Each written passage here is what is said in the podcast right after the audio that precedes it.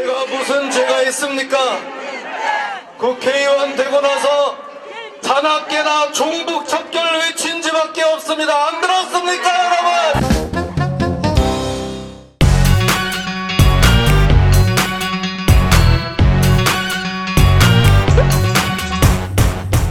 우리 새누리당 원내대표 선거가 그나마 무사히 잘 끝났습니다, 여러분. 만약 어제 선거 결과가 바뀌었다면 보수 정당의 영목이 완전히 끊길 뻔했단 말입니다, 여러분. 이 순진에 빠진 강원도 감자바위 촌놈이 뭐가 그렇게 밉다고 저를 친박 팔쪽에 넣어서 당을 나가라고 하는데 이게 말이 됩니까, 여러분? 제가 무슨 죄가 있습니까? 국회의원 되고 나서 단합계나 종북 척결 외친 지밖에 없습니다. 안 들었습니까,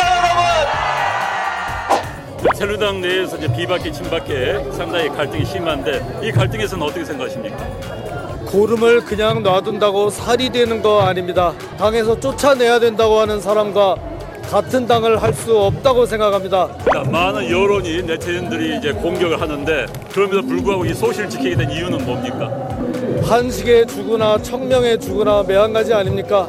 이렇게 된 마당에 뭐를 그렇게 살겠다고 발버둥을 칩니까? 저는 어차피 한 번 죽겠지만 비겁자들은 여러 번 죽을 거라고 저는 생각합니다.